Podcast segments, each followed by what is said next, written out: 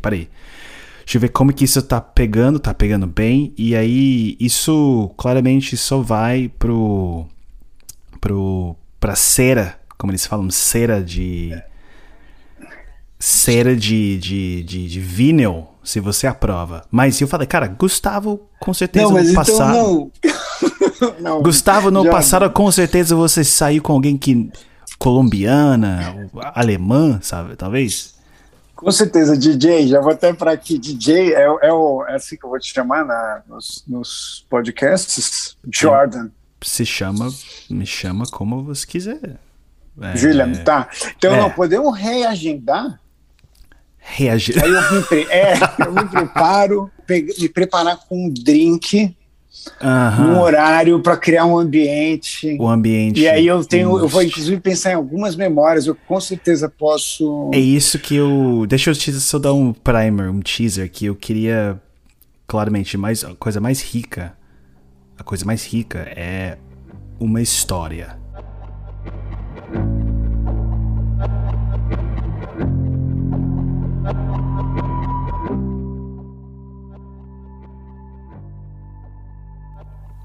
Anos e anos atrás, quando eu estava na faculdade, o termo globalização estava na moda. Eu gostava desse termo. Eu acho que porque eu senti que eu fazia parte de algo maior. Eu fazia parte de algo do futuro.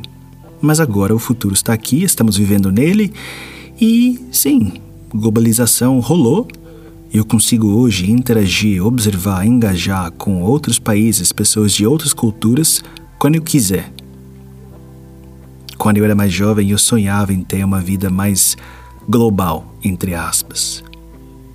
Ter amigos e amigas de outras culturas, outros países, falar várias línguas. Hoje, quando eu olho para a minha vida, eu estou vivendo essa vida de certa forma. Eu moro em outro país e minha parceira é brasileira de uma cultura diferente da minha, dos Estados Unidos. Mas... quando eu era mais jovem, eu não refleti, eu não pensei sobre o que ia vir com uma vida mais global. As reflexões sobre os desafios, as vitórias, as belezas, as riquezas de viver entre várias culturas. Especificamente, o que a gente vai falar sobre hoje é relações entre duas pessoas de culturas diferentes, relações íntimas. Brota uma magia interessante que tem várias dimensões. Então hoje, em Cruzando por Baixo, a gente vai falar sobre relações cross-culturais. Mas primeiro, a gente vai voltar para minha conversa confusa sobre esse mesmo assunto com meu amigo Gustavo. Se divertem.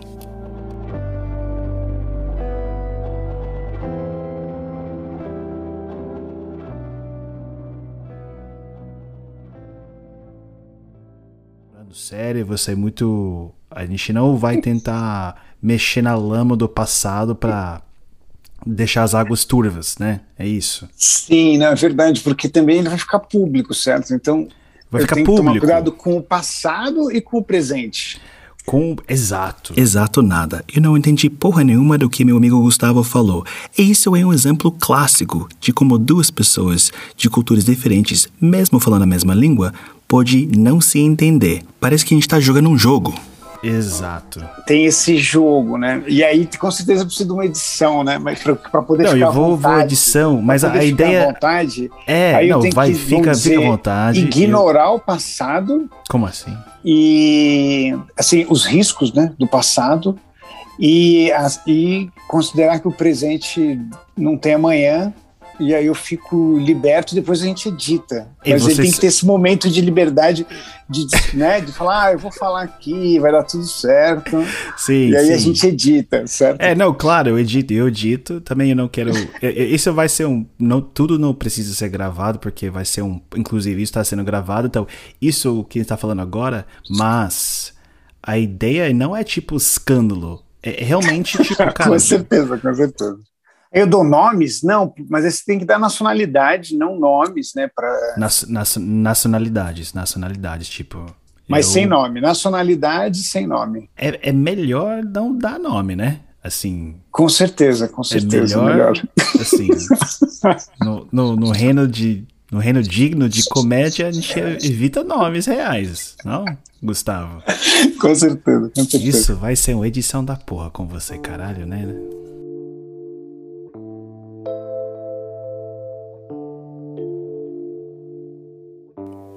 Edição. Nesse momento é uma palavra interessante, porque...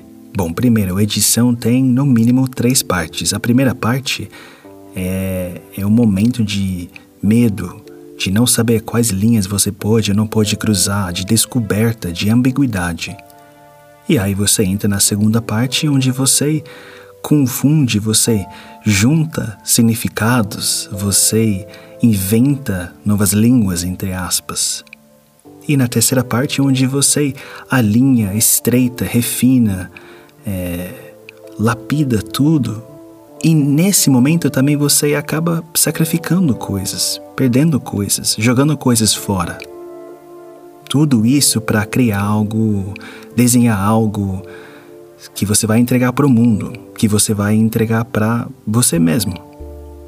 E o que é legal é que esse processo me lembra muito da jornada, da trajetória que uma pessoa poderia passar tentando entender o que é uma relação íntima cross-cultural. E aí, claramente, a gente tem que começar com histórias dessa primeira parte, de cruzar linhas, de medo, de descoberta.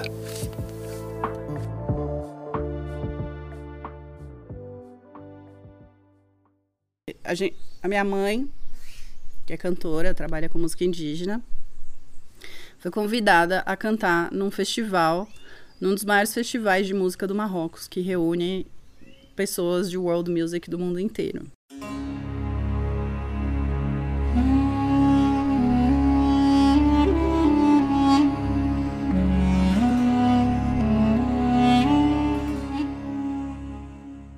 A gente se encontra na história de uma brasileira, uma amiga minha, indo para o Marrocos pela primeira vez na vida. E mal sabia ela que nessa viagem ela ia encontrar o futuro marido dela. E aí a gente... ele trabalhava... Eu conheci ele porque ele trabalhava na produção do festival.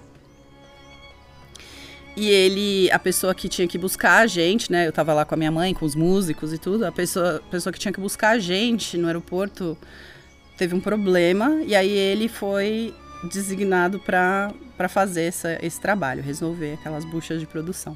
Então ele foi buscar a gente no aeroporto. Então ele foi... literalmente uma das primeiras pessoas que eu vi quando eu pisei no Marrocos pela primeira vez. Mas primeiro, como o processo de edição, ela ia ter que passar por um momento de medo, mal entendimento e outras coisas que vêm no início da jornada de uma relação cross-cultural. Eu não sabia muito sobre o Marrocos, eu sabia que era um país muçulmano e eu não sabia o quão conservador assim, qual era o espectro de conservador que era aquele país. O único país árabe que eu tinha pisado antes foi, na verdade, a única cidade, né, foi Dubai.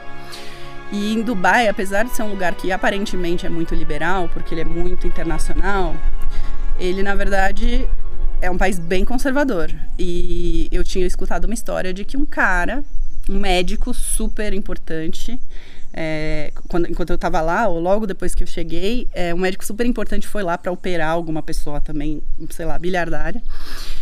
E ele... aconteceu alguma ultrapassagem no trânsito, ele mostrou o dedo do meio para a pessoa e ele foi para a cadeia. E ele não operou. Ele era um gringo que mostrou um dedo do meio no trânsito, foi preso e ele não operou o bilhardário porque ele estava preso desde então. Ou seja... né? Você pode estar lá, é um país internacional, você pode usar shorts como mulher, mas assim, tem coisas que você não pode fazer. Então eu tinha um pouco de medo disso, eu tinha um medo de... todos nós, né? Eu, minha mãe, os músicos, a gente tinha medo de cross a line, que a gente não sabia onde era a linha. Então a gente estava sendo muito cauteloso, né? Ainda mais na hora, no momento em que a gente chegou. Bom, e aí a gente entrou no carro e eles falam francês, né? Um país de colônia francesa. E então, o percussionista que estava com a gente, ele estava comentando sobre a língua. E ele começou a comentar e falou assim, nossa, é muito interessante o jeito que vocês falam, porque eles usam a garganta, eles usam a parte de trás do céu da boca para falar, sabe? É um som muito diferente, assim, para nós brasileiros. E ele falou assim, em francês, esse som é muito gutural, porque é um som que vem da garganta, gutural. Aí o Simo virou e falou assim, go to hell. Aí o carro inteiro falou assim, não foi isso que a gente falou, pelo amor de Deus. Aquele momento foi um centésimo de segundo que a gente falou assim, caraca, a gente pisou nesse país, a gente vai pra cadeia. Ele falou assim, go to hell? A gente falou, não. E ele até ficou surpreso com a reação de todo mundo dentro do carro, acenando com as mãos, assim, falando, não foi isso.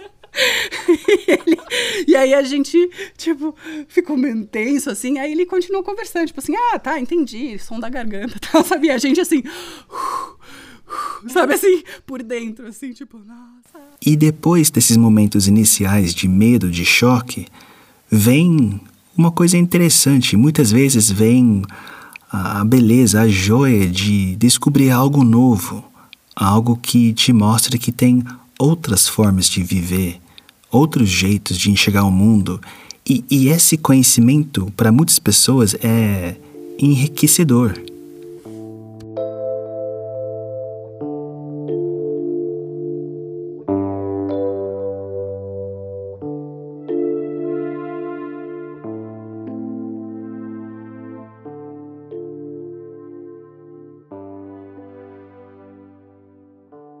Eu sempre tive uma grande curiosidade sobre outras culturas, porque eu acho fascinante descobrir que existem outros modos de viver, não só esse que eu conheço.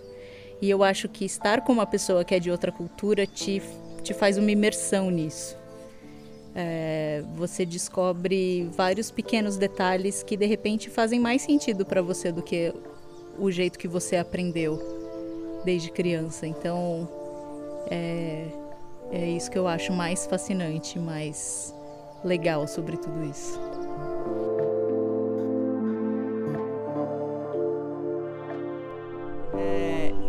Pra mim, é pra falar inglês ou em português? Eu esqueci também, é português. É português? É português. Ah, tá. Você nunca para de conhecer a pessoa, sabe? Você se surpreende, você aprende coisas novas. Você descobre coisas e essa pessoa está constantemente tirando você de uma bolha cultural, tirando você de uma bolha social. E eu acho que isso é muito rico, sabe? Para ambas as partes. Porque você está nesse relacionamento, então você está willing, né, a fazer isso funcionar e a isso ser legal. Então você sempre tem que estar com a cabeça aberta para descobrir uma coisa nova, para aprender uma coisa nova. E eu acho que é legal que também exercita o seu interesse, sabe, em aprender e descobrir, porque acho que num relacionamento que não é, em que as pessoas têm o mesmo background, tiveram, sei lá, cresceram no mesmo lugar, conhecem as mesmas coisas, você pode, acho que, mais facilmente se acomodar num lugar, sabe, nesse relacionamento.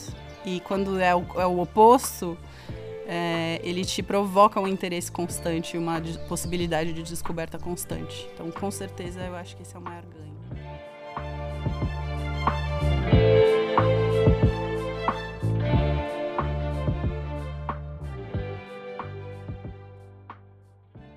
Então, a gente sai desse primeiro momento de medo, ambiguidade, choque cultural, linhas invisíveis e também de descobertas ricas e divertidas. E a gente entra no segundo momento, um momento que é cheio de misturação de línguas, de confusão interessante, de confusão engraçada. Esse segundo momento é um momento onde a gente está começando a entender o que vai ser talvez nossa identidade numa relação cross-cultural. Eu acho que quando a gente se casou e a gente estava nos Estados Unidos para fazer isso, a primeira parte de todo um desdobramento muito hilário é que a gente foi lá você se casa no tribunal, né? Não, você não se casa no cartório, você se casa no courthouse. E a gente, porque aí é um juiz que te casa, etc.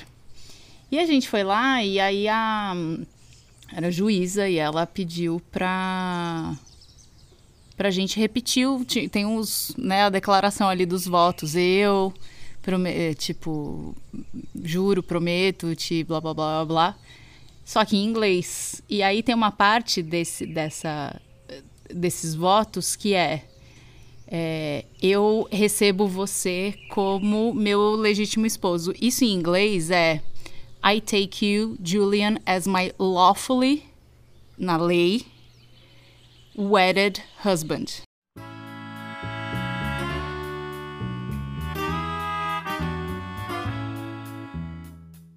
O meu marido casado legalmente. Eu não sabia a palavra lawfully, eu nunca tinha ouvido isso. E eu ouvi lovely. Então, eu respondi, tipo, I take you, Julian, as my lovely wedded husband. E o Julian começou a rir, eu falei, o quê? Por que você tá rindo? Eu acho que a juíza falou, ai, tá bom. Tudo bem, gringa. Tudo eu certo. Achei que você ia falar, sei lá, lawfully, tipo assim, awfully. Meu horrivelmente casado esposo. Né? Falei, meu esposo tão bonitinho, amável, fofinho. Eu recebo você como meu esposo fofinho.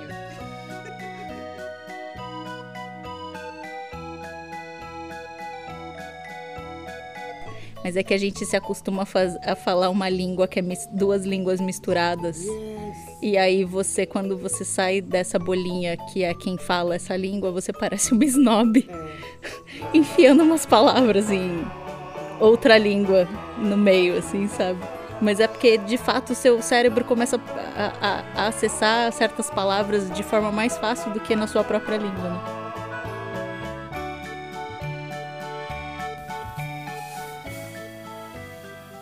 Eu sempre tive um interesse em saber o que acontecia dentro da cabeça de alguém que fala várias línguas. É uma biblioteca confusa pra caralho, né? E aí eu entendi que os pesquisadores de neurolinguística já acreditam que partes do cérebro responsáveis pela tomada de decisões se iluminam quando alteramos entre línguas.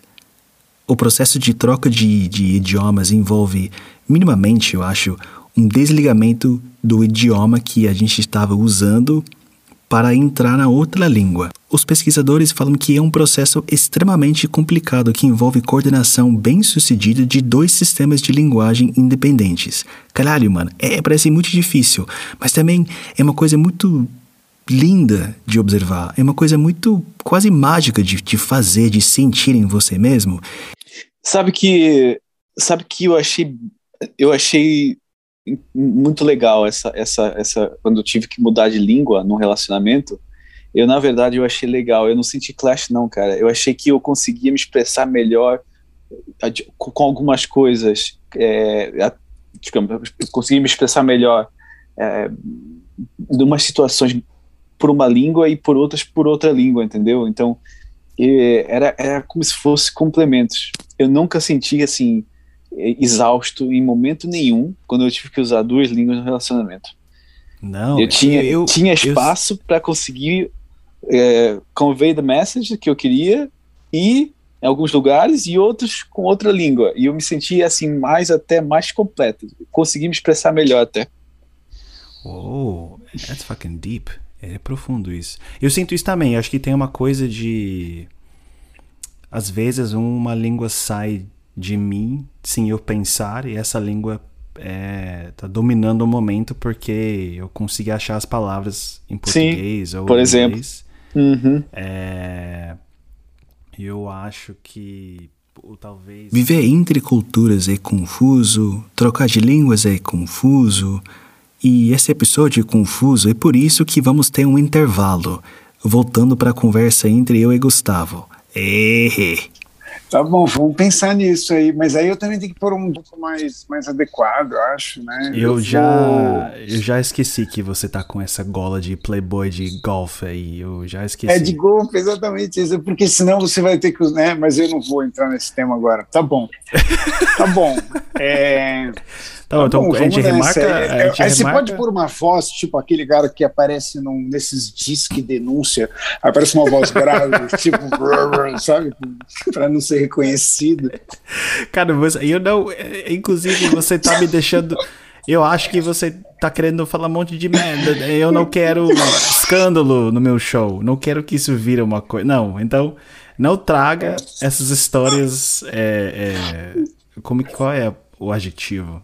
As histórias de... e aí a gente pode pensar assim, ó, eu ponho... Não quero falar de calcinha, a gente não precisa falar de calcinha, não precisa. A gente põe de costas, né, tipo, com uma luz esquisita. A gente também não vai ter tela, isso é só voz, É só voz, vovô. É só voz.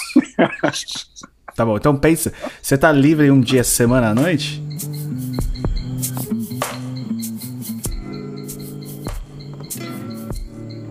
Bora, go again, acredite no processo. Sacrifique verdadeiro peso quilo. Águas vastas entre Dana e Danilo. Cama e Camilo, nada a ver, tua energy. Talvez queira viver duas vidas, confusão na sua cara, tá aí, puto. Essa terra suga energia, amor cansa. Jesus, dá um substituto. Porque jogar com conforto e Teflon, tentativa, erro e razão. Globalização nada a ver com seu Shandong. Não é nato, porra, mas talvez seja um dom. Cuidado quando piso com cada step. Sílaba tônica, prende minha last breath. Porra, mas comigo não morreu. Tô aqui brigando, fora do Orfeu. O mesmo menino que conheceu, com bilhete passagem de volta na mão. Promoceu.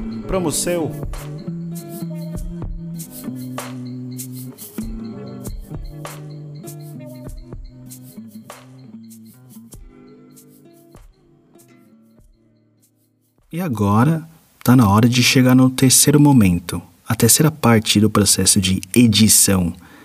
E essa é metáfora para a jornada numa relação íntima cross-cultural. E esse terceiro momento é um pouco mais complicado, porque envolve perdas, sacrifícios. A gente fala um pouco mais das coisas mais difíceis e menos absolutamente positivas quando você tem uma relação cross-cultural.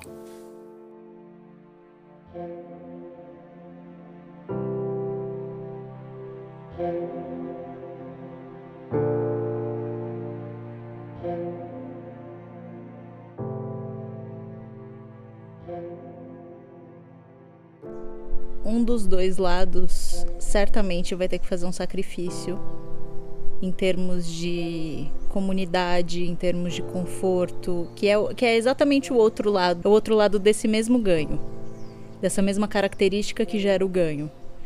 Então o sair da zona de conforto te gera esse crescimento, essa descoberta de que existem outros modos de vida, mas também significa que você não vai estar no quentinho o tempo todo, que você provavelmente não vai estar com pessoas que profundamente, que inconscientemente até te entendem. Você vai ter que fazer mais esforço para ser entendido, para se encaixar, para viver naquela sociedade de um jeito em que você sinta que pertence em algum nível.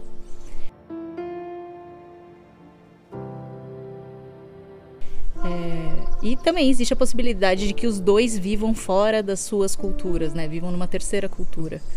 E nesse caso os dois fazem esse sacrifício. Dependendo do seu domínio da língua e do quanto você se encaixa nessa nova sociedade ou não, você não consegue expressar a sua identidade como ela é originalmente. E aí você se perde um pouco, as pessoas não te conhecem, as pessoas nunca realmente te conhecem, né? Você tem que construir uma outra pessoa do zero. E eu acho que tem uma coisa também que eu percebo, é que... E eu não vivi fora anos, né? Mas eu vivi um tempo fora o suficiente para sentir isso comigo mesma, e eu sei que isso acontece. Quando a gente está nesse lugar, a gente é carregado, no bom sentido, assim, no sentido de charge, uma energia. A gente tem uma energia, a gente é alimentado por uma energia, né? E quando a gente não tem mais isso, a gente não tem acesso a isso, aquilo tá longe, a gente fica drenado. E a gente tem que aprender a puxar a energia de outros lugares, porque a gente não tem a nossa fonte de energia maior, que é estar no nosso lugar de conforto, que é estar no nosso lugar de origem, que é estar no lugar que a gente conhece. A gente perde esse alimento energético. E aí quando você está fora, você é obrigado a puxar isso de outras fontes e nem sempre você consegue o mesmo resultado. Então isso faz com que você struggle muito mais, com que você tenha que fazer um esforço muito maior do que quando você está na sua comunidade, que você é alimentado o tempo inteiro. Então você ganha essa energia, quase que ela é given to you, assim, for free. E aí você consegue ser quem você é com mais facilidade, você não tem que se esforçar, sabe, para exercer a sua personalidade, para exercer a sua identidade. E aí quando você vai embora, você carrega um pouco daquilo com você, só que aquilo vai acabando, vai minando.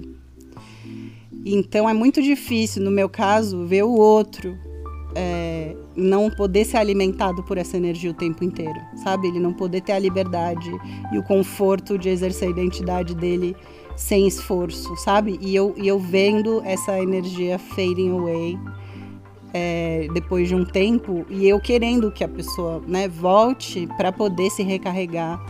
Só que não dá para viver assim, né? Você tem que aceitar e tem que puxar other sources que nunca vão ser a mesma. Então isso é uma coisa que eu penso muito o tempo todo, assim, passar muito pela minha cabeça, e que é real, assim, e tem que ser cuidado e nutrido.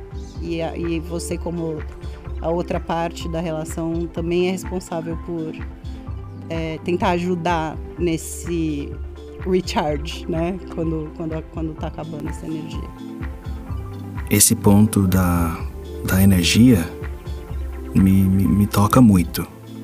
Isso me identifico.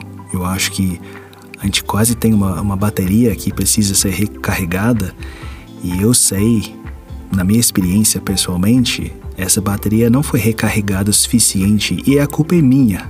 Esse ponto, essa lição, me ensina algo importante para todas as pessoas com quem eu interajo. Mesmo sendo de a mesma cultura, mesmo sendo do mesmo país, é importante reconhecer a energia do outro. É importante entender e empatizar, ou tentar empatizar com a necessidade de cada um de nós recarregar quando a gente está fora do nosso ambiente natural. E aí, eu espero para mim e para quem quiser a capacidade e a habilidade de crescer essa empatia, de reconhecer esse momento, porque é importante. E aí eu tenho um amigo que fala que nós estamos sozinhos nesse mundo, e talvez isso seja verdade, mas a gente pode, com essa lição, tentar pelo menos deixar outras pessoas ao nosso redor sentir um pouco menos sozinhos e reconhecer a necessidade de recarregar as baterias. Enfim, acho que eu não tenho mais para dizer sobre isso. Talvez Gustavo tenha.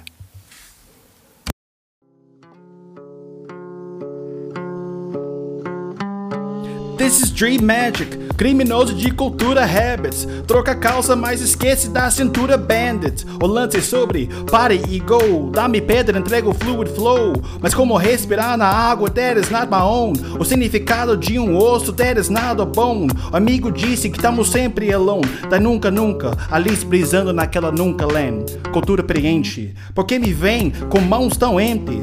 Ambiguidade corrupto, então, do peito de frente. O universo paga as contas, mas cultura é cliente. Sem aviso, continua cego, então muda de lente. Gente, me passa meu pente pra eu cuidar dessa careca tão elegante, elegante, complexo. Porque cheeseburger começa com X, exo. Porque indo o peru é pra sexo. Porque se abre minha mão e perco do passo, posso ver onde tá nexto.